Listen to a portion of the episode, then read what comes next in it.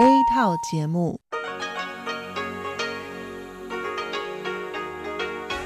ที่นี่ สถานีวิทยุเรดิโอไต้หวันอินเตอร์เนชันแนล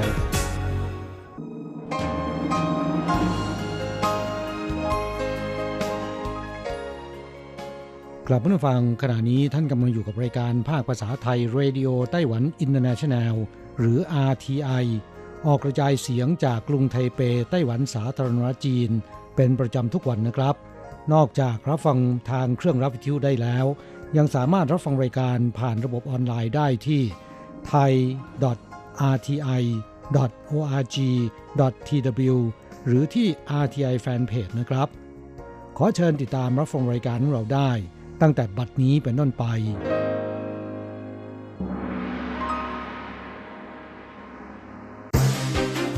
ลำดับแรก ขอเชิญติดตามรับฟัง ข่าวประจำวัน สวัสดีค่ะท่านผู้ฟังที่เคารพ ช่วงของข่าวจากรายการเรดิโอไต้หวันอินเตอร์เนชันแนล ประจำวันอังคารที่ 13 ตุลาคม ปีพุทธศักราช 2563 สำหรับข่าวไต้หวัน มีดิฉันอัญชันทรงพุทธเป็นผู้รายงานค่ะ หัวข้อข่าวมีดังนี้ ผู้นำไต้หวันแสดงปาฐกถาในพิธีเปิดการประชุมฟอรัม 2000 Foundation ครั้งที่ 24 ย้ำไต้หวันยืนอยู่แนวหน้าในการปกป้องประชาธิปไตย ไต้หวันจะเปิด Travel Bubble กับประเทศสาธารณรัฐปาเลาเป็นประเทศแรกหรือไม่ สัปดาห์นี้รู้ผลพบชาวต่างชาติเยือนไต้หวันน้อยที่สุดในรอบ 20 ปี แต่การท่องเที่ยวในประเทศบูมที่สุดในรอบ 10 ปี ปลี่ยนขยะเป็นทองคำไต้หวันใช้เปลือกหอยนางรมเหลือทิ้งมาทำเป็นถุงร้อนอุ่นอาหาร สร้างเม็ดเงิน 1,100 ล้านเผยยอดการบริโภคปลาในไต้หวันช่วง 7 ปีลดลงถึง 32%สาเหตุเพราะภาวะมีบุตรน้อย และกลัวก้างปลาติดคอ เตือนไต้ฝุ่นนางกาทำอีหลานจีหลง ไทเปและนิวไทเปมีฝนตกหนัก ระวังเหตุดินถล่ม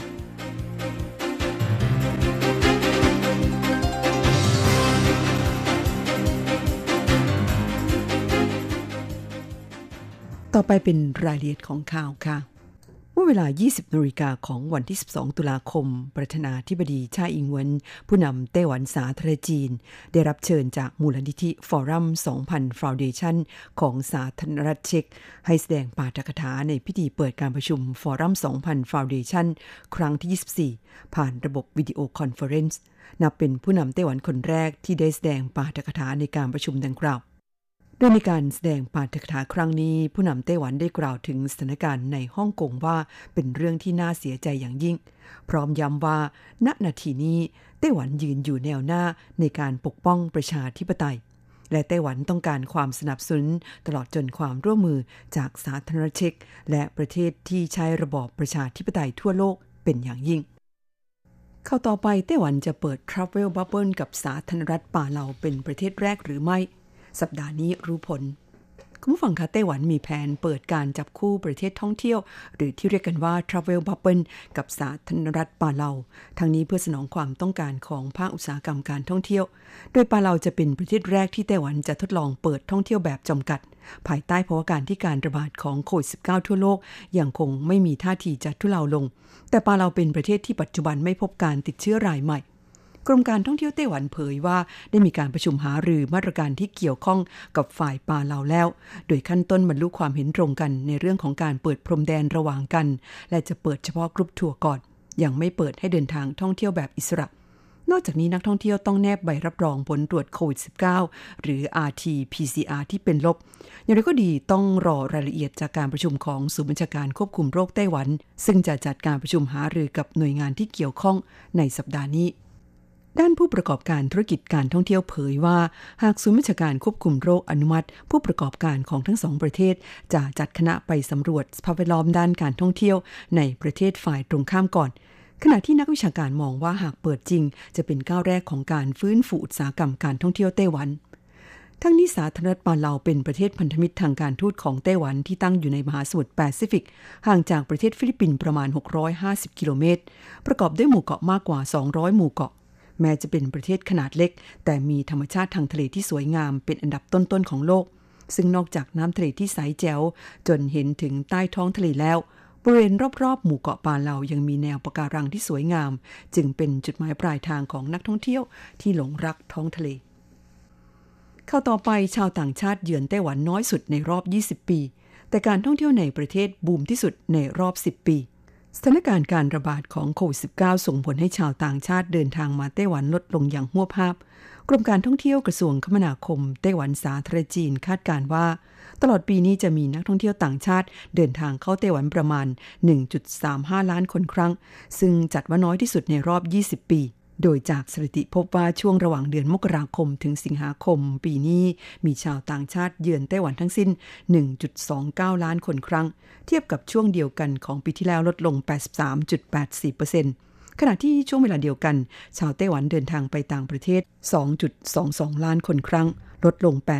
80.91%กรมการท่องเที่ยวไต้หวันคาดว่า จากการที่นักท่องเที่ยวไม่สามารถเดินทางไปต่างประเทศได้ จะส่งผลให้หันกลับมาเที่ยวในประเทศกันมากยิ่งขึ้น ซึ่งจะทำให้มีนักท่องเที่ยวในประเทศมากถึง 210 ล้านคนครั้ง ซึ่งจัดว่าสูงที่สุดในรอบ 10 ปี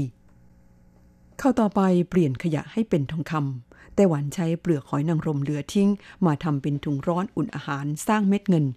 1,100 ล้านเหรียญ ไต้หวันมีมูลค่าการเลี้ยงหอยนางรมสูงถึง 16,900 ล้านต่อปี แต่เปลือกหอยนางรมนำไปสร้างมูลค่าเพิ่มได้ไม่มากนัก จึงกลายเป็นวัสดุเหลือทิ้งกองเป็นภูเขาเหล่ากานอกจากกินพื้นที่ใช้งานภายในฟาร์มเลี้ยงหอยนางรมแล้ว ยังเป็นมลพิษต่อสิ่งแวดล้อมอีกด้วย แต่ในอนาคตปัญหานี้จะหมดไป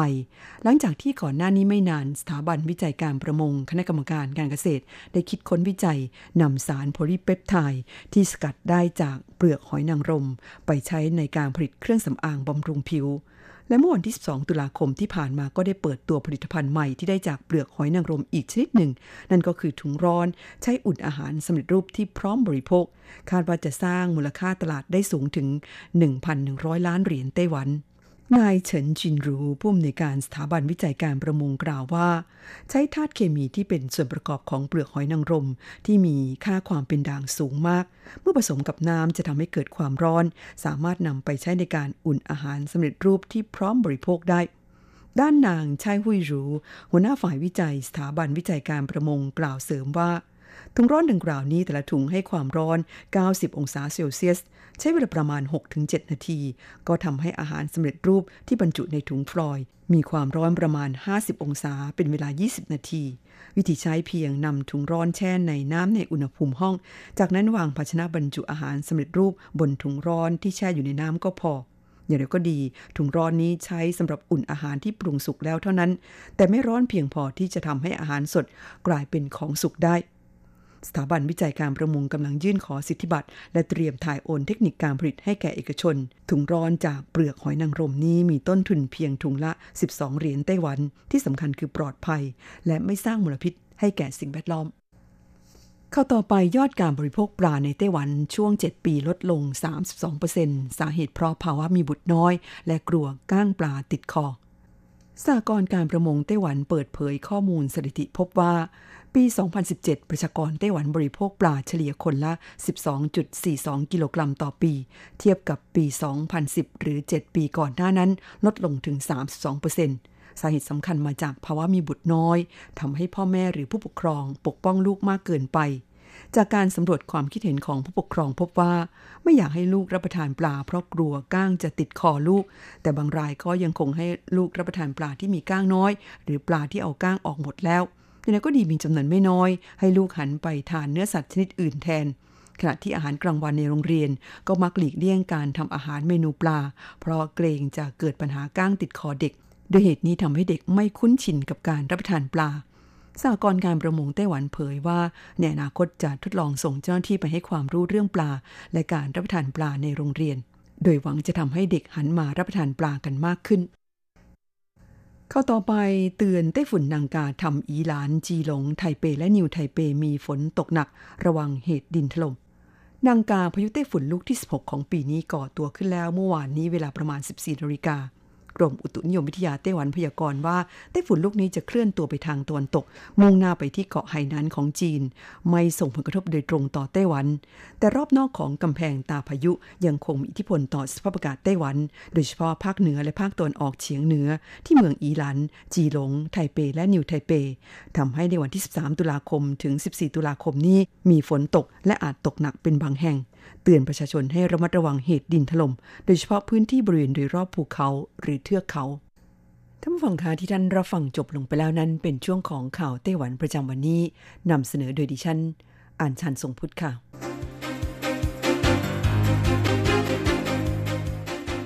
ต่อไปขอเชิญฟังข่าวต่างประเทศและข่าวจากเมืองไทยค่ะ สวัสดีครับคุณฟังที่รักและเคารพทุกท่านครับสำหรับในช่วงของข่าวต่างประเทศและข่าวจากเมืองไทยในวันนี้นะครับ ก็มีผมกฤษณัยสายประพาสเป็นผู้รายงานครับ เรามาดูกันที่เวียดนามนะครับ โดยสำนักข่าวรอยเตอร์รายงานสถานการณ์อุทกภัยในเวียดนามนะครับ หลังเผชิญพายุโซนร้อน ลินฟา ซึ่งก่อให้เกิดฝนตกหนัก น้ำท่วมฉับพลัน บริเวณภาคกลางของเวียดนาม รวมทั้งเมืองท่องเที่ยวชื่อดัง เมืองเว ดานัง ฮอยอัน ในช่วงไม่กี่วันที่ผ่านมาว่า เป็นเหตุให้มีผู้เสียชีวิตแล้วอย่างน้อย 23 ศพ อีกทั้งยังสูญหายอย่างน้อย 14 ราย จนถึงวันจันทร์ที่ 12 ตุลาคมคือเมื่อวานนี้นะครับ นอกจากนั้นเนี่ยยังมีบ้านเรือนกว่า 19,000 หลัง ถูกน้ำท่วม และพื้นที่การเกษตรได้รับความเสียหายกว่า 3,600 ไร่ สะพาน ถนนขาดหลายสายทีเดียวครับ เจ้าหน้าที่สำนักงานจัดการภัยพิบัติแห่งชาติของเวียดนามบอกว่า ผู้เคราะห์ร้ายส่วนใหญ่จากเหตุน้ำท่วมฉับพลัน ส่วนใหญ่นั้นสิ้นชีพ เพราะถูกกระแสน้ำซัดพาร่างจนจมน้ำเสียชีวิต ขณะเดียวกันเจ้าหน้าที่ทางการก็ได้อพยพชาวบ้านเกือบ 46,000 คน ออกจากบ้านเรือนขณะได้รับผลกระทบจากน้ำท่วมหนัก นอกจากนั้นยังเกิดเหตุดินสไลด์ ฝังทับร่างคนงาน 13 ราย ที่เขื่อนพลังน้ำแห่งหนึ่งในจังหวัดเถือเทียนเว โดยขณะนี้ยังไม่ทราบชะตากรรมว่าคนงานเหล่านี้นั้น ยังมีชีวิตอยู่หรือไม่ครับ ศูนย์อุตุนิยมวิทยาของเวียดนามก็แจ้งเตือนประชาชนให้เตรียมระวังอันตรายจากฝนตกหนัก จากอิทธิพลของพายุโซนร้อนนังกา ที่คาดว่าจะเคลื่อนตัวขึ้นฝั่งทางภาคเหนือของเวียดนามในวันพรุ่งนี้นะครับ ครับช่วงเราไปติดตามข่าวคราวจากเมืองไทยกันบ้างครับ ข่าวแรกนั้นเป็นข่าวเกี่ยวกับศูนย์บรรเทาสาธารณภัย กระทรวงกลาโหมของไทยนะครับได้ประสานศูนย์บรรเทาสาธารณภัยทุกเหล่าทัพ ให้เฝ้าระวังแล้วก็แจ้งเตือนประชาชนในพื้นที่อยู่ในที่ตั้งดูแลทรัพย์สิน เตรียมรับมือกับพายุดิเ r ร s ชันที่คาดว่าจะทวีความรุนแรงขึ้นเป็นพายุโซนร้อน ระหว่างวันที่ 14 ถึง 16 ตุลาคม ซึ่งก็จะมีผลให้ฝนตกหนักเพิ่มขึ้นต่อเนื่องในหลายพื้นที่ โดยเฉพาะภาคอีสานตอนบน ภาคตะวันออก ภาคกลาง แล้วก็ภาคใต้นะครับ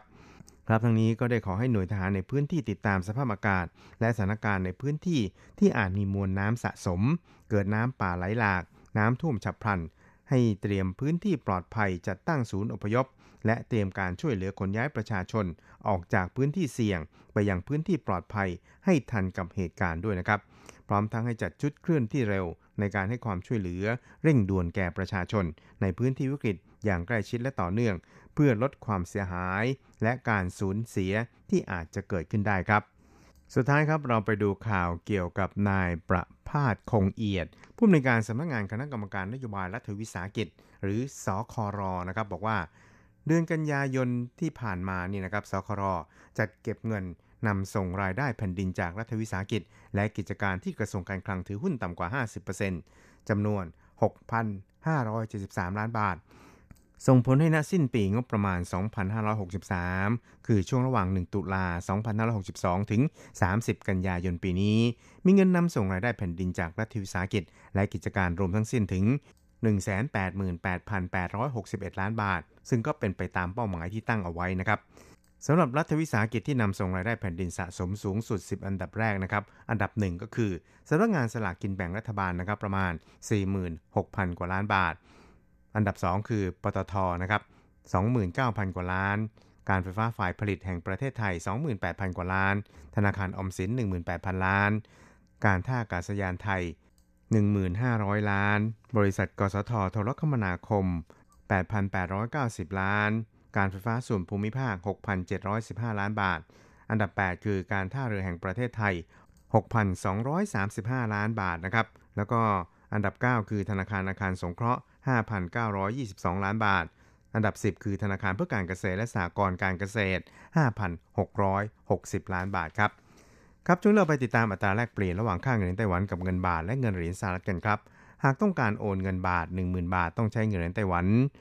9,390 เหรียญไต้หวัน หากต้องการซื้อเงินสด 10,000 บาท ต้องใช้เงินเหรียญไต้หวัน 9,740 เหรียญไต้หวัน ส่วนอัตราแลกเปลี่ยนระหว่างค่าเงินไต้หวันกับเงินเหรียญสหรัฐในวันนี้นะครับ1เหรียญสหรัฐ ต้องใช้เงินเหรียญไต้หวัน 28.87 เหรียญไต้หวันแลกซื้อ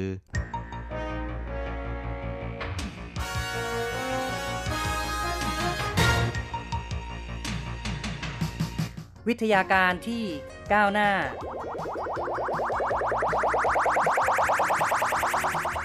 ชีวิตความเป็นอยู่ที่ทันสมัย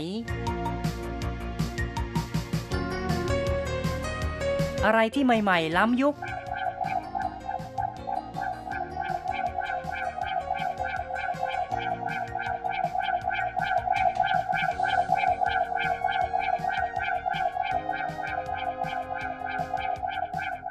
ขอเชิญติดตามใน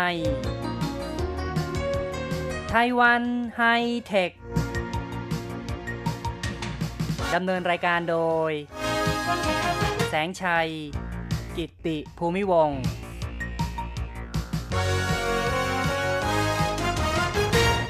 คุณผู้ฟังที่รักครับ พบกันอีกแล้วในรายการไต้หวันไฮเทค ผมแสงชัยนะครับ ในครั้งนี้เราจะมาคุยกันอีกครั้งหนึ่งเกี่ยวกับเรื่องของรถเมย์ ขับเคลื่อนอัตโนมัติ ซึ่งแสงชัยก็จะมีข้อมูลต่างๆ มาอัปเดตให้ฟังกันนะครับ ในปลายเดือนกันยายนที่ผ่านมารถบัสขับเคลื่อนอัตโนมัติของกรุงไทเป ที่ร่วมมือกับแม่ขายโทรศัพท์มือถือฟาอิสโทนเปิดให้ประชาชนนั่งฟรี ทดลองนั่งฟรีโดยต้องผ่านการจองหรือว่ามีการนัดหมายล่วงหน้า ก็ต้องบอกว่าหลังจากที่แม่ข่ายโทรศัพท์มือถือ 3 ค่ายใหญ่ในไต้หวัน ไม่ว่าจะเป็นจงหวา Telecom FarEasTone หรือว่า Taiwan Mobile ได้เปิดให้บริการ 5G อย่างเป็นทางการ ตั้งแต่เดือนกรกฎาคม ผ่านมาก็ร้อยกว่าวันแล้ว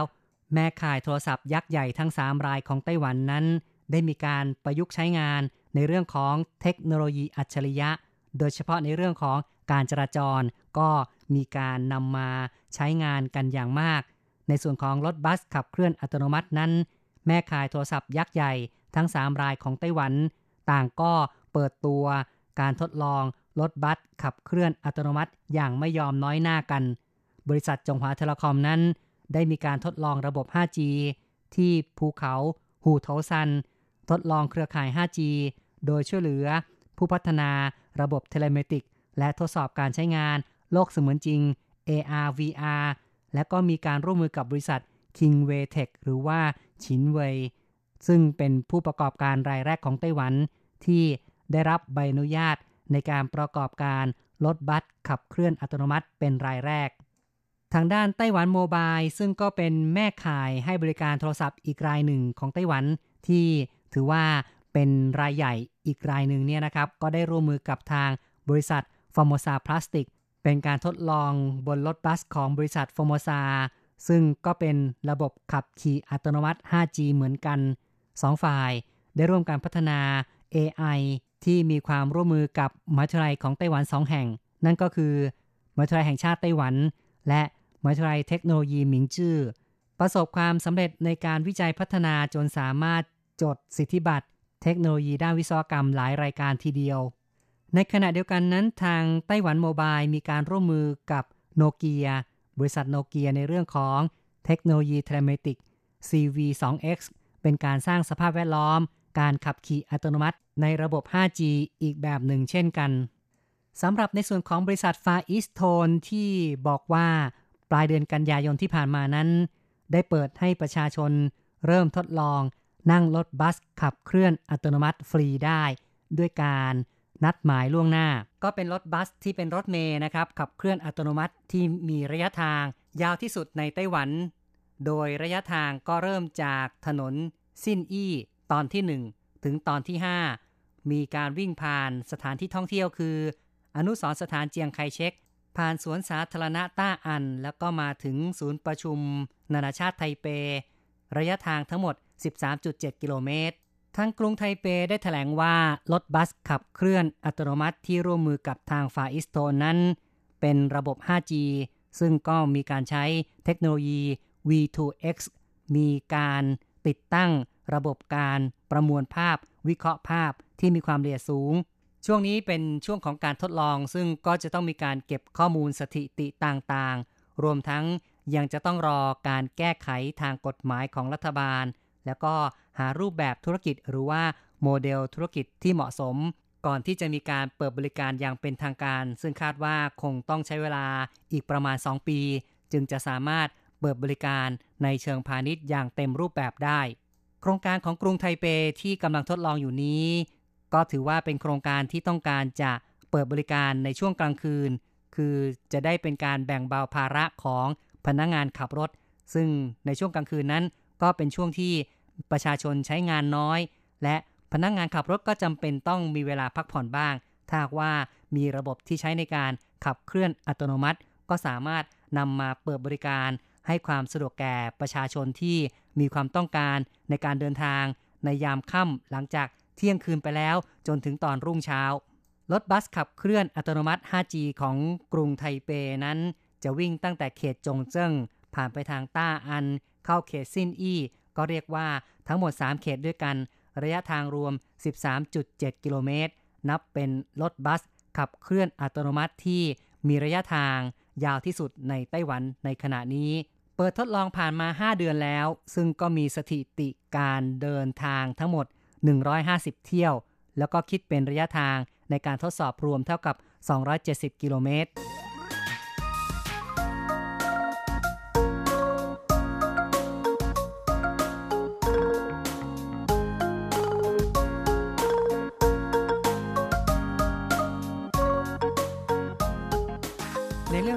บัสขับเคลื่อนอัตโนมัติในไต้หวันนี้นะครับ ไม่ได้มีเฉพาะในกรุงไทเปที่ทางภาคใต้ที่นครไทยนั้น ก็มีการเร่งทดลองอยู่เช่นกัน โดย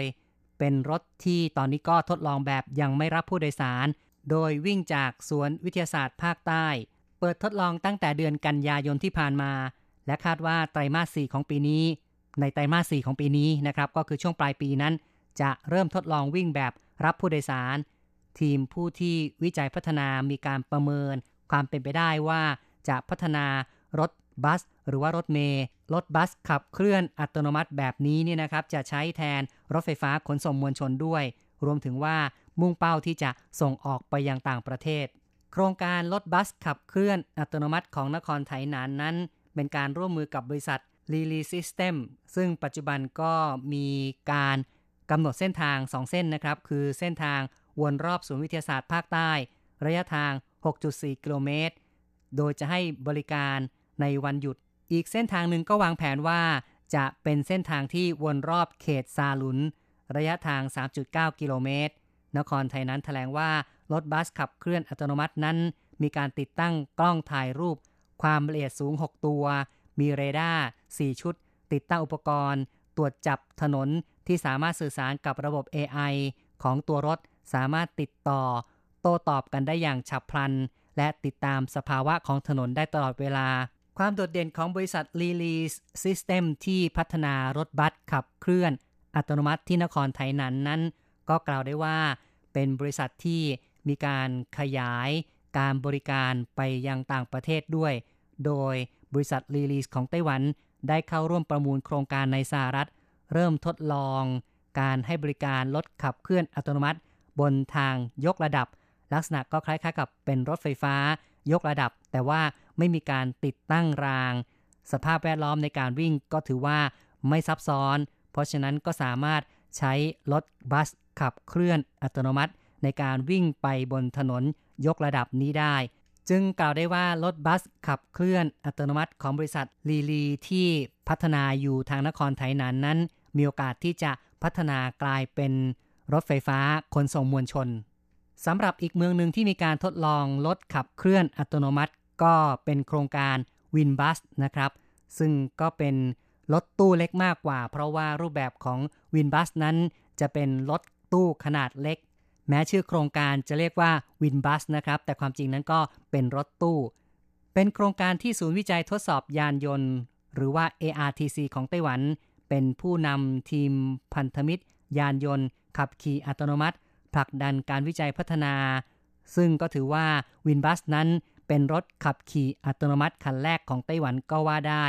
โครงการ WinBus นั้นก็เริ่มทดสอบรับผู้โดยสารแล้วเหมือนกันนะครับ เพราะฉะนั้นทั้งในส่วนของกรุงไทเปที่แสงชัยพูดมาตอนต้นว่า เป็นโครงการของกรุงไทเปร่วมกับบริษัท FarEasTone ก็มีการทดลองให้ผู้โดยสารขึ้นนั่งได้ WinBus ก็เหมือนกันนะครับ WinBus นี่ก็ตั้งแต่ตอนปลายเดือนกันยายนที่ผ่านมา ก็เริ่มให้ผู้โดยสารนั้นขึ้นไปนั่งได้ โครงการของวินบัสที่จังหว้าเนี่ยก็จะเริ่มต้นจากเริ่มวิ่งนะครับจากนิคมอุตสาหกรรมจางปิน ไปจนถึงพิพิธภัณฑ์สุขภาพบริษัทแบรนด์ รวมทั้งหมดก็วิ่ง 4 โรงงาน ซึ่งเป็นโรงงานเชิงท่องเที่ยว เป็นการตั้งเป้าหมายว่าจะใช้บริการผู้โดยสารที่เป็นนักท่องเที่ยว โครงการของศูนย์วิจัยทดสอบยานยนต์หรือว่า ARTC นั้น ก็เป็นผู้นำทีมพันธมิตร ซึ่งก็มีบริษัท Kingway Tech Technology เข้าร่วมโครงการด้วย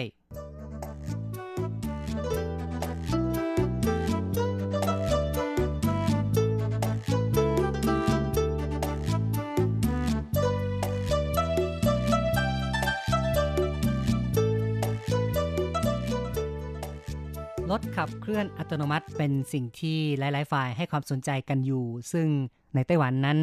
นอกจาก 3 เมืองที่กล่าวมานะครับ คือที่กรุงไทเป นครไทนั้น เมืองจางฮวานะครับ ก็ยังมีที่เถาหยวนก็มีเหมือนกัน แล้วก็อีกแห่งหนึ่งก็คือที่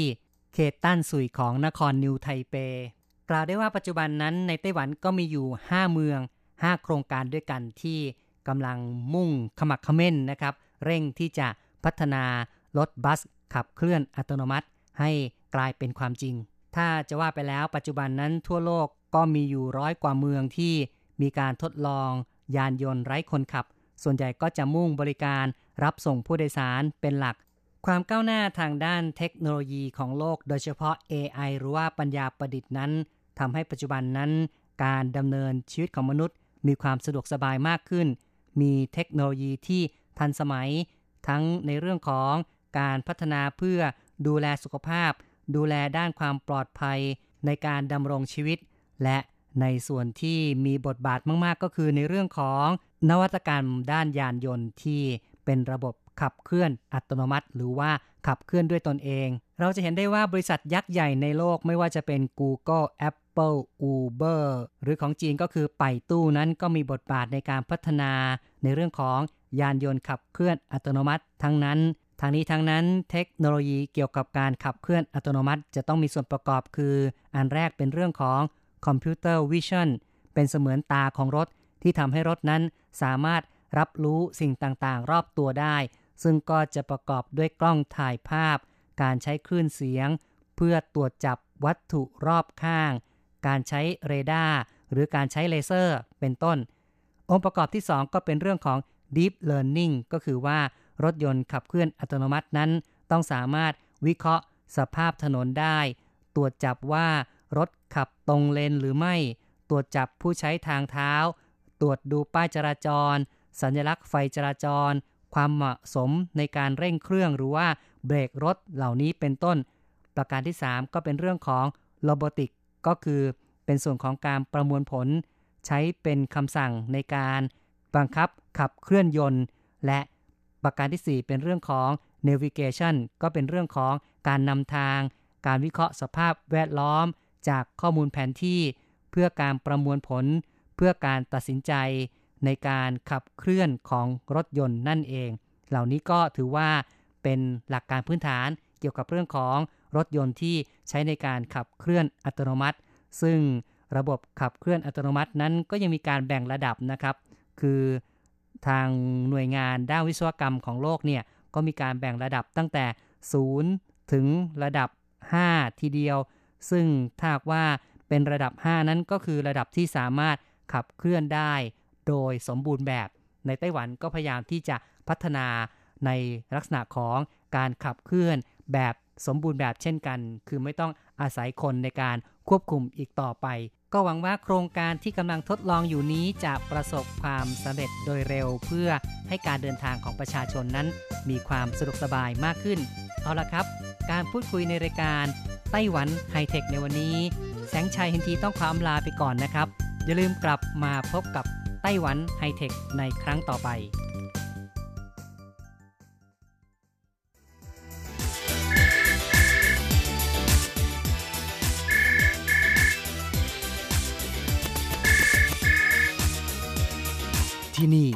มีเรื่องราวมากมาย ที่นี่มีสิ่งที่น่าสนใจ เราเชื่อว่าที่นี่มีสิ่งที่คุณอยากรู้ อยากเห็น อยากสัมผัส ที่นี่ ไต้หวัน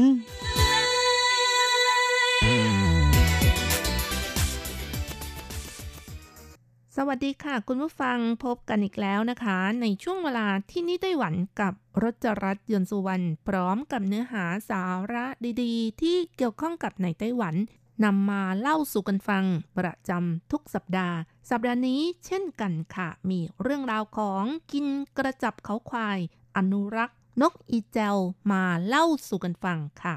ค่ะเนื่องจากว่าช่วงนี้นะคะเป็นช่วงของฤดูใบไม้ร่วงค่ะ ซึ่งก็เป็นฤดูกาลของกระจับในไต้หวัน และเจ้านกอีเจลนะคะ ก็เป็นนกที่มีความสวยงาม ได้ฉายาว่า ราชนีแห่งนกน้ำเป็นนกที่ชอบอาศัยอยู่ในบึงที่ปลูกกระจับนะคะ โดยมันจะทำรังวางไข่อยู่บนต้นกระจับที่ลอยอยู่เหนือน้ำและมันก็ชอบกินเมล็ดพืชตามกอกระจับ หรือว่าสัตว์น้ำบางชนิดที่อยู่ตามกอวัชพืชที่ลอยอยู่บนผิวน้ำแต่อย่างไรก็ตามค่ะ ช่วง 20 กว่าปีมานี้ ปริมาณของนกอีเจลในไต้หวันนะคะ ก็ได้ลดลงจำนวนมาก เพราะว่าพื้นที่ชุ่มน้ำที่จะให้นกอีเจลอาศัยอยู่นั้น มีจำนวนน้อยลงค่ะ อีกทั้งเกษตรกรก็ยังคงมีการใช้ยาฆ่ามาแมลง เพื่อป้องกันนกมาจิกกินผลผลิต จนทำให้จำนวนของนกอีเจลทั่วไต้หวัน ลดลงไปจำนวนมาก เหลือแค่ประมาณ 50 ตัวเท่านั้น และที่บึงปลูกกระจับเขตกวนเทียนของนครไทยนั้นนะคะ ดูเหมือนว่าจะเป็นสถานที่แห่งเดียวค่ะ ที่จะเป็นความหวังที่จะให้นกอีเจลเป็นที่พักพิงได้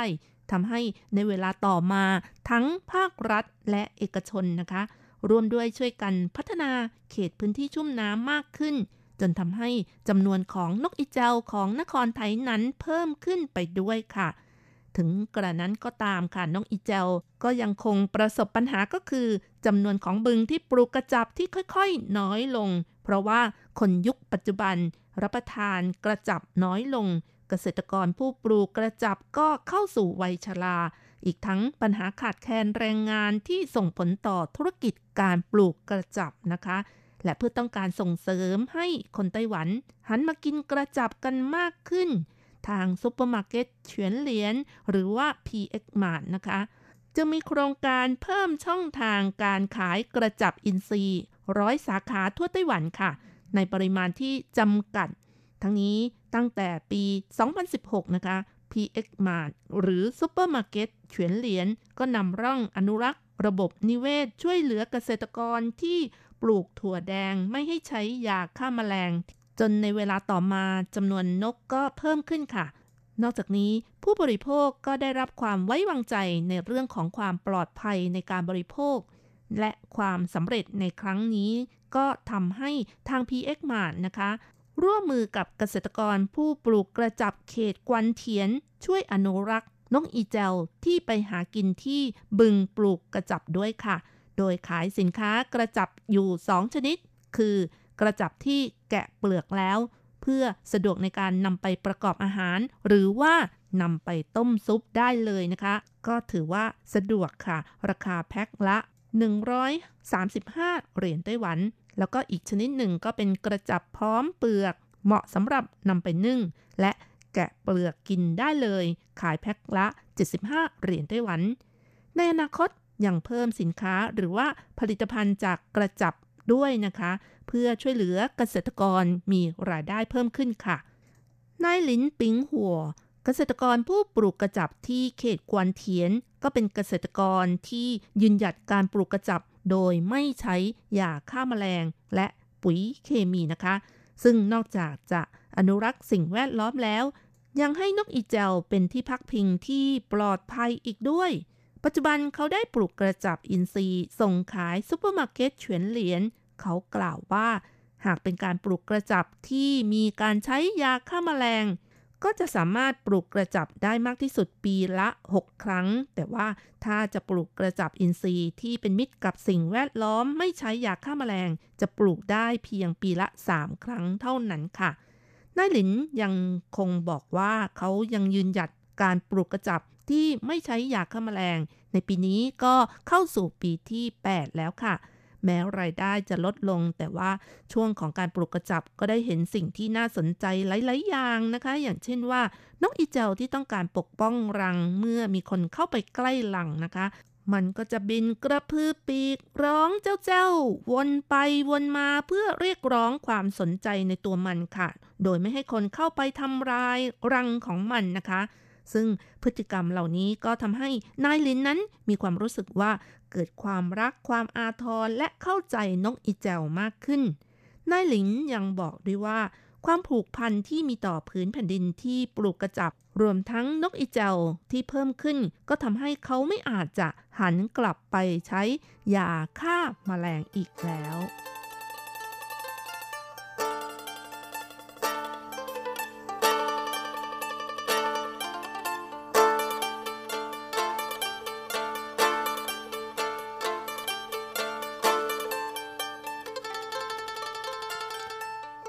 ฟังคะสำหรับนกอีแจวนะคะ ก็เป็นนกประจำถิ่นและนกอพยพค่ะ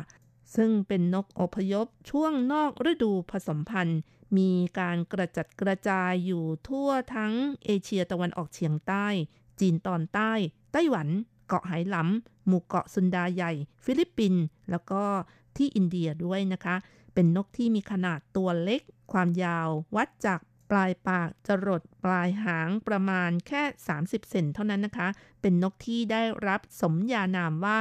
ราชนีแห่งนกน้ำค่ะ เนื่องจากว่าความงามของมันนะคะ ในช่วงฤดูผสมพันธุ์ สวยงามราวกับไก่ฟ้า แล้วก็ขนสีสันสดใสขึ้น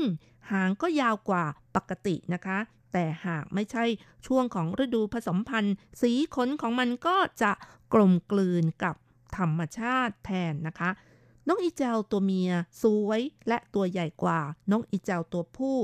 แม่นกสาวเป็นฝ่ายเกี้ยวพารานสีนกหนุ่มนะคะ ทั้งยังเป็นฝ่ายสร้างรังกรที่จะวางไข่ 3-4 ฟองนะคะ จากนั้นก็ทิ้งให้ตัวผู้กกไข่อยู่ในรังค่ะ ส่วนตัวเธอนั้นก็บินไปจีบนกหนุ่มอื่นค่ะ พื่อที่จะผสมพันธุ์ใหม่ สร้างรังแล้วก็วางไข่อีกครั้งหนึ่ง ซึ่งปีปีหนึ่งนี้นกอีเจลตัวเมียก็อาจจะจับคู่ได้ถึง 4 ครั้งออย่างนี้ต้องบอกว่าเป็นนกที่มีสามีเยอะนะคะ และในช่วงแรกๆนั้น ระหว่างที่พ่อนกกกไข่อยู่ แม่นกก็จะคอยดูแลอาณาเขตอยู่ห่างๆ ไม่ให้นกอีเจ้าสาวตัวอื่นเข้ามาก่อกวนหรือว่าแย่งสามีของเธอไปค่ะ เพราะว่าไข่อาจจะถูกทำลายได้ นอกนั้นก็เป็นหน้าที่ของพ่อนกเป็นหลักนะคะ เมื่อลูกนกออกจากไข่ มันก็จะตามพ่อนกไปทุกที่ทุกคนทุกแห่งนะคะ อีกทั้งพ่อนกก็จะคอยสอนลูกให้รู้จักหาอาหาร คอยส่งเสียงร้องเตือนให้ดำน้ำลงไปซ่อนตัว เมื่อมีภัยต่างๆนะคะ เป็นอย่างนี้จนกว่าลูกๆจะโตพอที่จะช่วยเหลือตัวเองได้ และแยกย้ายออกไปตามวิถีของนกต่อไปค่ะ นกอีเจลก็เป็นนกที่ว่ายน้ำเก่งค่ะ ต้องพึ่งสายน้ำตลอดชีวิตและสามารถบินได้ ในขณะที่มันพบกับศัตรูระยะใกล้ๆ ก็จะใช้วิธีดำน้ำเพื่อหลบหลีกซ่อนตัว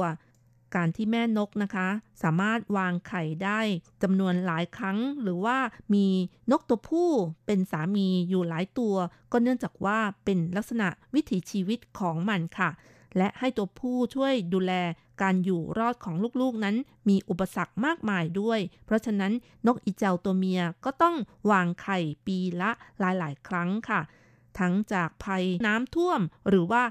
นักล่านกที่คอยจะกินไข่ แล้วก็ลูกนกของมันเป็นอาหารด้วย รวมทั้งแหล่งพื้นที่ชุ่มน้ำที่น้อยลง และการถูกยาฆ่ามาแมลงของเกษตรกรนะคะ นับว่าเป็นความโชคดีของนกอีแจวค่ะ ที่ได้มาอยู่ในไต้หวันนะคะ ทั้งภาครัฐและเอกชนร่วมด้วยช่วยกันอนุรักษ์นกอีแจว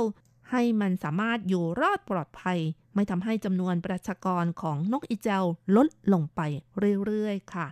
นายเหยาจื้อว่างผู้อำนวยการนักการเกษตรและอาหารเขตภาคใต้เล่าให้ฟังว่าช่วงกลางเดือนสิงหาคม ตนเองนั้นได้เดินทางไปเยี่ยมชมเกษตรกรที่ปลูกกระจับในเขตกวนเทียน และช่วงเวลาประจวบเหมาะพอดีก็ได้เห็นลูกนกอีเจลกำลังหัดเดินต๊อกๆอยู่นะคะ แต่ด้วยความไม่ระวังค่ะ นกน้อยก็ตกลงจากใบกระจับลงไปในน้ำนกอีเจลผู้เป็นพ่อก็รีบเอาปากคาบช่วยลูกน้อยขึ้นมา แต่ว่าไม่ทันการค่ะ เพราะว่าถูกปลาที่อยู่ในบึงกินเข้าไปในท้องเสียแล้ว เสียงร้องของพ่อนกที่เสียใจก็ยังคงดังกึกก้องอยู่ในใจของเขา แม้จะมีความสงสารแต่ก็ช่วยอะไรไม่ได้ทำให้ตัวเขาเองรู้สึกขอบคุณเกษตรกรผู้ปลูกกระจับที่ยังมีความอบอ้อมอารี ให้ที่พำนักกับนกอีแจวค่ะนายเหยาจื้อว่างยังบอกด้วยว่า ทุกปีในช่วงของเทศกาลตวนอูหรือเทศกาลบ้าจัง ถือเป็นฤดูกาลของกระจับสีเขา ส่วนช่วงฤดูใบไม้ร่วงก็เป็นฤดูกาลของกระจับสองเขา ที่เขตกวานเทียนนครไทยนั้น เป็นแหล่งปลูกกระจับที่เป็นมิตรกับนกอีเจลทำให้นกอีเจลมีที่พักพิงที่ปลอดภัย หวังเป็นอย่างยิ่งว่าผู้บริโภคจะให้การสนับสนุนเกษตรกรผู้ปลูกกระจับ โดยตั้งแต่กลางเดือนกันยายนเป็นต้นไปนะคะ ผู้บริโภคก็สามารถซื้อกระจับที่แกะเปลือกแล้ว รวมทั้งกระจับที่ยังไม่แกะเปลือกในซูเปอร์มาร์เก็ต PX Mart ร้อยสาขาทั่วไต้หวัน นอกจากนี้กระจับสดที่มีเปลือกก็ยังมีจำหน่ายในท้องถิ่นที่ปลูกกระจับอีกด้วย คือเขตกวนเทียนของนครไถหนานค่ะ ในช่วงก่อนหรือหลังเทศกาลไหว้พระจันทร์ ซึ่งก็ช่วงนี้นั่นเองนะคะ คุณผู้ฟังที่อยู่ในไต้หวัน ถ้ามีโอกาสเห็นกระจับที่ขายตามซุปเปอร์นะคะ ก็อย่าลืมไปอุดหนุนค่ะ เป็นการช่วยเหลือ เจ้านกอีเจ้าด้วยค่ะค่ะ กระจับก็เป็นวัชพืชในแหล่งน้ำนะคะ ส่วนใหญ่ก็อยู่ใต้น้ำโผล่ใบขึ้นมาเหมือนกับต้นบัว นับว่าเป็นต้นไม้ที่น่าสนใจมากชนิดหนึ่งนะคะ เพราะว่ามีรูปร่างประหลาดมีหน้าตาเหมือนกับเขาควาย เพราะฉะนั้นจึงเป็นที่มาของกระจับเขาควายนั่นเองค่ะ แล้วก็ยังมีชื่อท้องถิ่นต่างๆ อย่างเช่น เรียกกันว่าเขาควายมังแงงม้าแงง พายับเป็นต้นค่ะ กระจับเป็นพืชที่มีรสชาติอร่อยนะคะ หลังจากที่ต้มแล้วรสชาติหวานนะคะ เด็กๆก็ชอบนำมาเป็นของเล่นเอาเขามาขิดกัน และ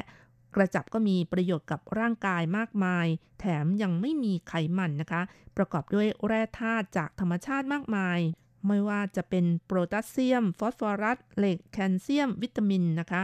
แหล่งปลูกที่สำคัญที่มีมากที่สุดในไต้หวันก็อยู่ที่เขตกวนเทียนของนครไถหนันค่ะ พื้นที่เพาะปลูกประมาณ 300 เฮกตาร์ ในช่วงนี้ซึ่งเป็นช่วงฤดูใบไม้ร่วง ถือเป็นฤดูการเก็บเกี่ยวกระจับของที่นี่ด้วยค่ะ และก่อนหน้านี้ระหว่างวันที่ 3 ถึง 4 ตุลาคมที่ผ่านมาก็มีการจัดเทศกาลกระจับกวนเถียนที่สวนสาธารณะหูลูพี ได้รับความสนใจจากนักท่องเที่ยวไม่น้อยเลยทีเดียว และปัจจุบันก็ยังสามารถไปชมบึงที่ปลูกกระจับได้เช่นกันค่ะ และในละแวกของบึงปลูกกระจับนะคะ ก็ยังมีสถานที่ท่องเที่ยวที่น่าสนใจอย่างเช่น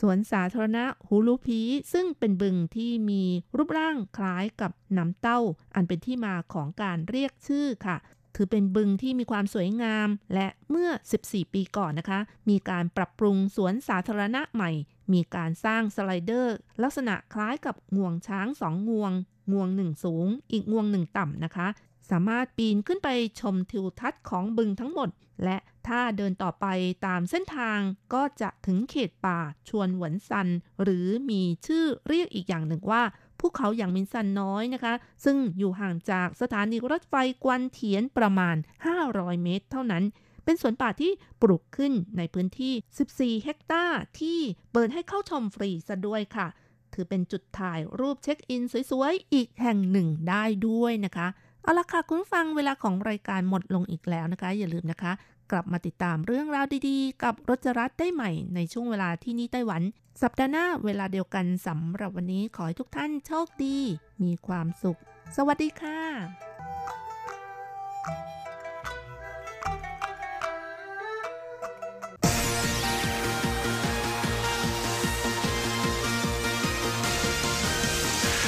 ทุกเรื่องที่เป็นข่าว ทุกเรื่องที่เป็นกระแสในสังคมไต้หวัน เราจะจับมาเล่าให้คุณฟังทุกสัปดาห์ที่ RTI ผ่านมุมมองของคนรุ่นใหม่ กับรายการมิติใหม่ไต้หวัน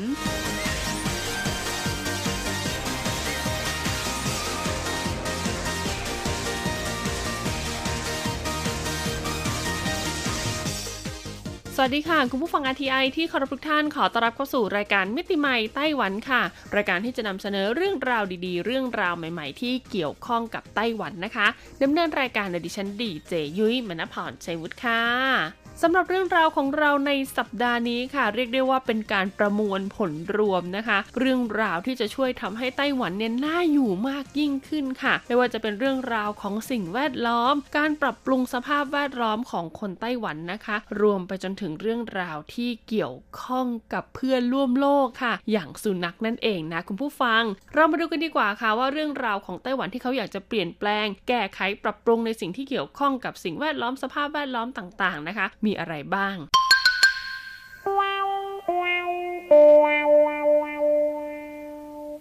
เรามาเริ่มกันที่เรื่องราวของหมวดแรกกันเลยดีกว่านะคะ ซึ่งต้องเรียกได้ว่าเป็นหมวดของการรีไซเคิลค่ะคุณผู้ฟังแน่นอนนะคะ ว่าการรีไซเคิลก็คือการนำเอาสิ่งของที่เขาไม่ใช้แล้วนะนำกลับมานะคะทำเป็นสิ่งของที่ยังสามารถใช้ได้อยู่ค่ะ ซึ่งการรีไซเคิลเนี่ยผลดีของมันก็คือ นอกจากเราจะช่วยประหยัดในส่วนของต้นทุนต่างๆ มากมายไก่กองแล้วนะ สิ่งที่เห็นได้อย่างชัดเจนเลยก็คือยังสามารถช่วยลดขยะได้อีกด้วยละค่ะ ดังนั้นกิจกรรมที่ทบวงอนุรักษ์สิ่งแวดล้อมไต้หวันนะคะ เชิญชวนให้ประชาชนเนี่ยมาร่วมทำนะคะ ก็เริ่มตั้งแต่ในเดือนนี้เลยละค่ะตุลาคมนะคะ กับกิจกรรมรีไซเคิลโทรศัพท์มือถือเก่านั่นเองค่ะคุณผู้ฟัง อย่างที่เราทราบกันดีนะคะ ว่าช่วงเดือนกันยาตุลาเนี่ยนะก่อนที่จะถึงสิ้นปีเนี่ยจะเป็นช่วงที่หลายค่ายโทรศัพท์มือถือเลยทีเดียวค่ะ พากันยกขบวนนะคะ โทรศัพท์มือถือรุ่นใหม่ๆเนี่ยออกมาเปิดตัวทำให้ผู้บริโภคอย่างเราในกระเป๋าตังสั่นเป็นระยะระยะเลยทีเดียวนะคะเรียกง่าย ๆว่านี่เก่ายังไม่ทันหายเนี่ยใจก็อยากจะสร้างหนี้ใหม่อีกแล้วนะคุณผู้ฟัง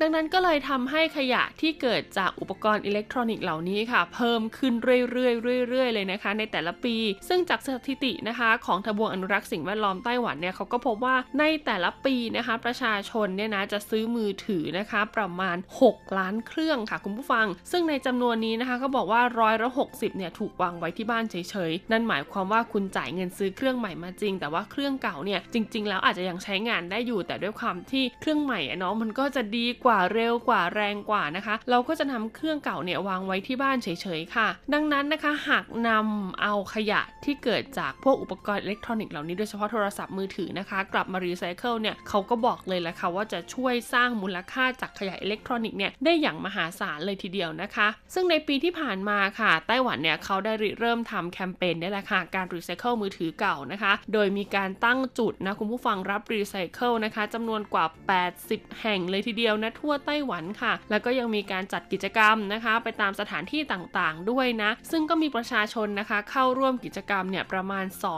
2319 คนค่ะ มีมือถือนะคะถูกประชาชนเนี่ยนำมารีไซเคิลนะคะจำนวน 23,241 เครื่องเลยทีเดียวนะ ซึ่งเมื่อเขาทำการชำแหละโทรศัพท์มือถือเหล่านี้แล้วนะคะ แล้วก็แยกชิ้นส่วนออกมาเป็นส่วนต่างๆนะคะ รวมถึงแยกในส่วนของขยะโลหะนะคะ ออกมาเป็นแบบประเภทต่างๆ อย่างชัดเจนเนี่ยก็ปรากฏว่านะคุณผู้ฟังได้ทองคำนะมูลค่าถึง 1 กิโลกรัมเลยทีเดียวค่ะ แล้วก็ต้องบอกเลยว่าเป็นทองคำแท้ด้วยนะไม่ใช่ทองคำเทียมนะคุณผู้ฟัง ดังนั้นเนี่ยหลายๆ คนถึงสงสัยไงว่าทำไมโทรศัพท์มือถือเนี่ยถึงมีมูลค่าสูงจังเลยนะคะ นั่นก็เพราะว่าวัตถุดิบที่เขาใช้นะคะ ยิ่งมือถือรุ่นแพงๆเนี่ยนะเขาจะต้องใช้ทองคำเนี่ยแหละค่ะเป็นตัวหลักเลยทีเดียวนะ ในการนำกระแสไฟฟ้าไปขับเคลื่อนระบบต่างๆ ของโทรศัพท์มือถือนะ ซึ่งรองจากทองคำก็จะต้องเป็นเงินเลยค่ะ สามารถทำออกมาเป็นแร่เงินนะคะ ได้อีกถึง 6 กิโลกรัมค่ะ คิดเป็นมูลค่าเนี่ยก็สูงถึง1ล้าน9แสนเหรียญไต้หวันเลยทีเดียวดังนั้นเมื่อเขาเห็นถึงความสำเร็จนะคะ จากการทำโครงการในปีที่ผ่านมา ปีนี้ก็เลยกะว่าจะต้องยิ่งใหญ่กว่าเดิมค่ะ ก็เลยเพิ่มจุดรับรีไซเคิลนะคะถึง 97 แห่งนะคะ แล้วก็ยังมีกิจกรรมรถโชว์ไปตามสถานที่สำคัญต่างๆ ทั่วไต้หวันอีกด้วยนะสำหรับใครที่สนใจนะคะ อยากจะนำมือถือเก่าของคุณไปรีไซเคิลนะถ้าคุณอาศัยอยู่ในไต้หวันค่ะ ก็เข้าไปดูรายละเอียดในส่วนของสถานที่จุดนะคะ รับรีไซเคิลได้เลยนะ บนเว็บไซต์นะคะ pra.ftis.org.tw นะคะ ต้องบอกว่าเว็บไซต์เนี่ยเขาทำเป็นภาษาจีนนะ เพราะว่าหลักๆเนี่ยเขาก็อยากจะกระตุ้นให้คนไต้หวันเนี่ย เอาไปทำการรีไซเคิลก่อนเราเป็นต่างชาติเนี่ยเป็นเรียกว่าเป็นคนกลุ่มน้อยแหละที่อาศัยอยู่ในไต้หวันก็อาจจะต้องทีหลังนิดนึงนะคะ แต่คุณก็สามารถใช้ Google Translate นะลองแปลดูได้ก็จะสามารถค้นหานะคะ จุดรับรีไซเคิลที่อยู่ใกล้ๆบ้านของคุณได้ค่ะ และความพิเศษของกิจกรรมในปีนี้ค่ะ หากคุณนำมือถือไปรีไซเคิลเรียบร้อยแล้วนะคะ คุณก็จะมีสิทธิ์ลงทะเบียน เพื่อลุ้นจับฉลากมือถือเครื่องใหม่ด้วยละค่ะ ซึ่งปีนี้ต้องบอกเลยว่าเขาได้ 3 ค่ายมือถือยักษ์ใหญ่มาร่วมสนับสนุนกิจกรรมครั้งนี้นะคะ ประกอบด้วย iPhone Samsung แล้วก็ Asus Zenfone นั่นเองค่ะ นอกเหนือจากรางวัลที่คุณจะได้เป็นโทรศัพท์มือถือเครื่องใหม่แล้วนะ ยังมีรางวัลที่เป็นโปรโมชั่นส่วนลด ให้คุณสามารถนำไปซื้อโทรศัพท์มือถือ หรือว่าอุปกรณ์อิเล็กทรอนิกส์อื่น ๆ ได้อีกด้วยละค่ะ ซึ่งต้องบอกเลยว่ากิจกรรมนี้เนี่ยไม่ได้เฉพาะมือถือเท่านั้นนะ ใครมีคอมพิวเตอร์ใครมีแท็บเล็ตต่างๆนะคะ ก็สามารถนำไปรีไซเคิลที่จุดรับรีไซเคิลได้อีกด้วย ถัดจากการรีไซเคิลขยะอิเล็กทรอนิกส์อย่างโทรศัพท์มือถือนะคะ หรืออุปกรณ์ไอทีต่างๆ เนี่ยเราก็มาต่อกันที่การซื้อคืนถ่านไฟฉายบ้างดีกว่าค่ะ ต้องบอกเลยว่ากิจกรรมนี้น่าสนใจมากๆนะ ถึงแม้ว่าปัจจุบันนี้นะคะถ่านไฟฉายเนี่ยจะได้รับความนิยมน้อยลงเรื่อยๆนะ เพราะว่าปัจจุบันเนี่ยหลายๆอุปกรณ์เนี่ยสามารถชาร์จแบตได้ไงคุณผู้ฟัง ดังนั้นเนี่ยเราก็ไม่ต้องซื้อถ่านไฟฉายแบบเป็นก้อนเป็นก้อนมาใส่ถูกไหมยกเว้นว่าก็ยังจะมีอยู่แหละบางสินค้าบางประเภทที่ยังแต่ต้องใช้อยู่นะคะ ดังนั้นค่ะในเมื่อถ่านไฟฉายใช้แล้วเนี่ยนะต้องบอกเลยว่าต้องแยกทิ้งนะ เพราะในถ่านไฟฉายที่หมดอายุแล้วนะคะ จะมีสารเคมีอันตรายเยอะมากๆเลยทีเดียวค่ะ ซึ่งไต้หวันเองค่ะเขาก็จะมีแคมเปญออกมาเป็นระยะระยะนะคะ ร่วมกับผู้ประกอบการร้านค้าต่างๆ ในการรับซื้อถ่านไฟฉายหรือว่าแบตเตอรี่เก่าค่ะ คุณผู้ฟัง ซึ่งต้องบอกเลยนะคะว่าได้ราคาเนี่ยสูงมากๆนะแล้วก็ที่สำคัญค่ะเขาก็จะรับซื้อผ่านทั้งร้านสะดวกซื้อนะคะ ห้างสรรพสินค้าแล้วก็ซูเปอร์มาร์เก็ตต่างๆนะใครที่สนใจก็สามารถคลิกเข้าไปดูรายละเอียดได้นะคะ หรือว่าถ้าคุณเห็นกล่องนะคะรับ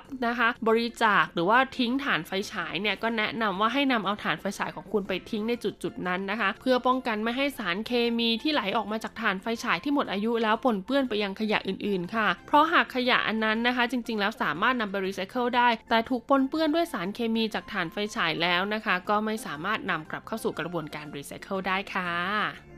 ถัดจากเรื่องราวหมวดหมู่ของการรีไซเคิลนะคะเพื่อการอนุรักษ์สิ่งแวดล้อมแล้ว เรามาสู่กันที่หมวดหมู่การปรับสภาพแวดล้อมในไต้หวันกันบ้างดีกว่าค่ะ คุณผู้ฟัง เริ่มกันที่ข่าวแรกเลยนะคะ อันนี้เนี่ยยุยเริ่มเห็นแล้วนะ กับการรื้อที่จอดรถจักรยานยนต์บนทางเท้าค่ะ จะเรียกได้ว่ารื้อทางเท้าก็ไม่ใช่นะ เหมือนเป็นการลบเส้นขาวๆอะที่เขาตีตารางไว้ให้จอดรถจักรยานยนต์ออก เพื่อให้ทางเท้าเนี่ยสามารถใช้ประโยชน์ได้จริงค่ะ แล้วก็คนเดินถนนเนี่ยก็จะสามารถใช้ประโยชน์จากทางเท้าได้อย่างเต็มที่ที่สำคัญเนี่ยปลอดภัยด้วยนะ เพราะบางคนหากเดินเดินอยู่แล้วแบบ คือจุดที่เดินกับจุดที่จอดรถมันใกล้กันมากๆ แล้วเขาเร่งมอเตอร์ไซค์อย่างเงี้ยขึ้นไปบนทางเท้าเพื่อจะจอดอย่างเงี้ย ก็มีโอกาสที่จะชนกับคนที่ใช้ทางเท้าอยู่ได้นะคุณผู้ฟัง ยิ่งไปกว่านั้นค่ะ หากคุณนำมอเตอร์ไซค์ไปจอดบนทางเท้าเนี่ยก็จะทำให้พื้นที่ทางเท้าที่ปกติเนี่ยเราจะเดินได้อย่างสะดวกสบายเนี่ยก็คือมีความแคบลงนั่นเองนะ ด้วยเหตุนี้ค่ะกระทรวงมหาดไทยไต้หวันนะคะ จึงเตรียมประกาศกฎหมายค่ะ ห้ามจอดรถจักรยานยนต์บนทางเท้านะคะ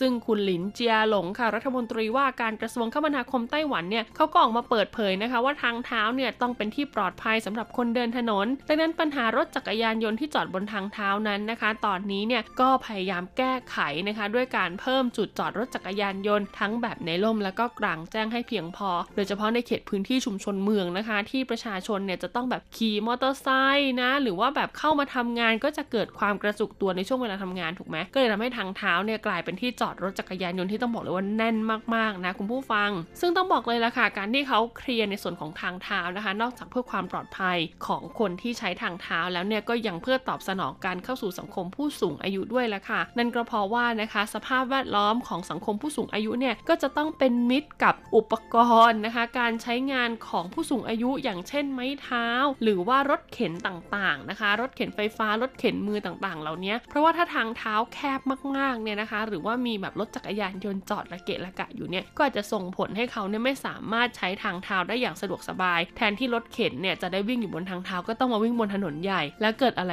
ขึ้นรถเมย์เบียดรถยนต์เฉียวอะไรเงี้ยโอ้โหคิดภาพแล้วก็นะ คือเป็นอุบัติเหตุที่เรียกได้ว่าไม่ควรจะเกิดขึ้นเลยนะคะ ดังนั้นการรื้อที่จอดรถจักรยานยนต์บนทางเท้าเนี่ยก็เพื่อมุ่งเน้นประโยชน์สำหรับมนุษย์เป็นหลักค่ะ แล้วก็เพื่อความสะดวกสบายนะคะ โดยเฉพาะกลุ่มเด็กสตรี คนชราและก็ผู้พิการนั่นเอง ซึ่งในอนาคตนะคะ ถ้าเขามีการประกาศเป็นกฎหมายจริงนะใครที่จอดรถบนทางเท้าที่ไม่ได้ถูกตีตารางไว้นะคะ ก็จะต้องมีบทลงโทษนะคะ อาจจะเป็นค่าปรับต่างๆ ก็ว่ากันไป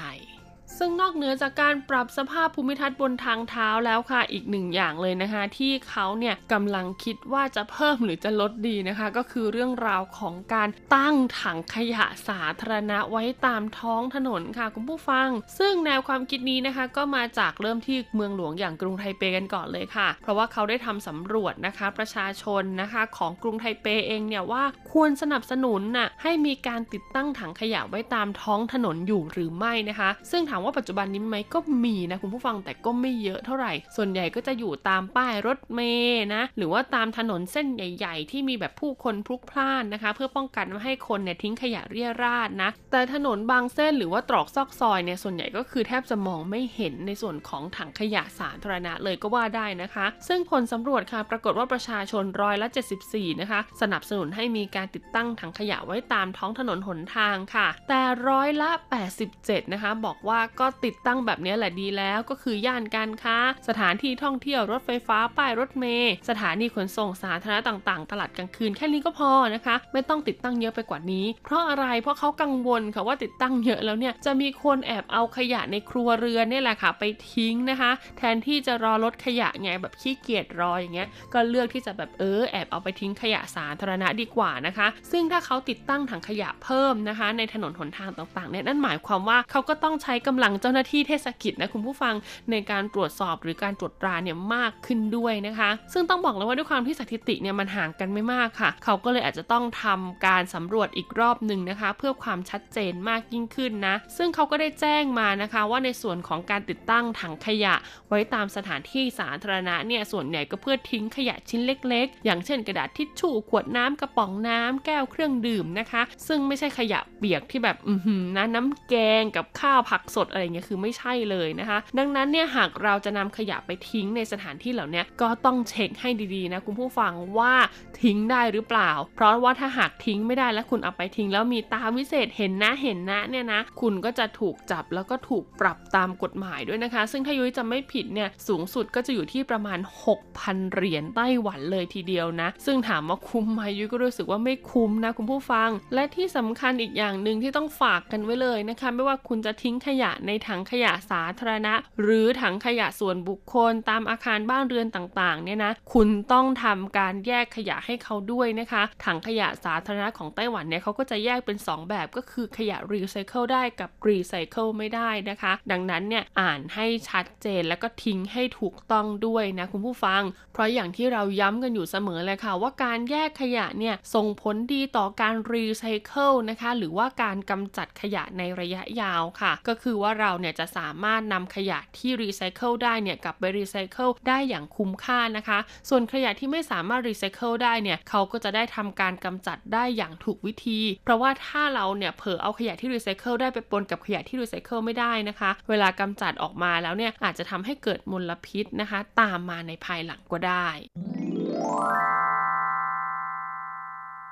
เป็นยังไงกันบ้างคะกับเรื่องราวของการอนุรักษ์สิ่งแวดล้อม แล้วก็การปรับปรุงสภาพแวดล้อมในเขตชุมชนนะคะ ต้องบอกเลยว่าหลายโครงการเนี่ยน่าสนใจมากๆค่ะ แล้วก็คิดว่าอีกไม่นานนะคะ ถ้าประชาชนให้ความร่วมมือกับภาครัฐเป็นอย่างดี ก็จะเห็นผลเป็นรูปธรรมอย่างชัดเจน แล้วก็จะทำให้สังคมของเราน่าอยู่ยิ่งขึ้นค่ะสำหรับวันนี้หมดเวลาแล้วพบกันใหม่สัปดาห์หน้าสวัสดีค่ะ ยังคง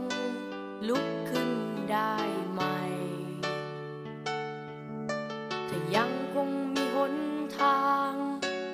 ยังไม่ยิ้มสดใส ก้าวไป อย่าวันไว้หวาดกลัว พร้อมทนทุกมองมนผจญความมืดมองมัว ไม่กลัวจะฝันถึงวันใหม่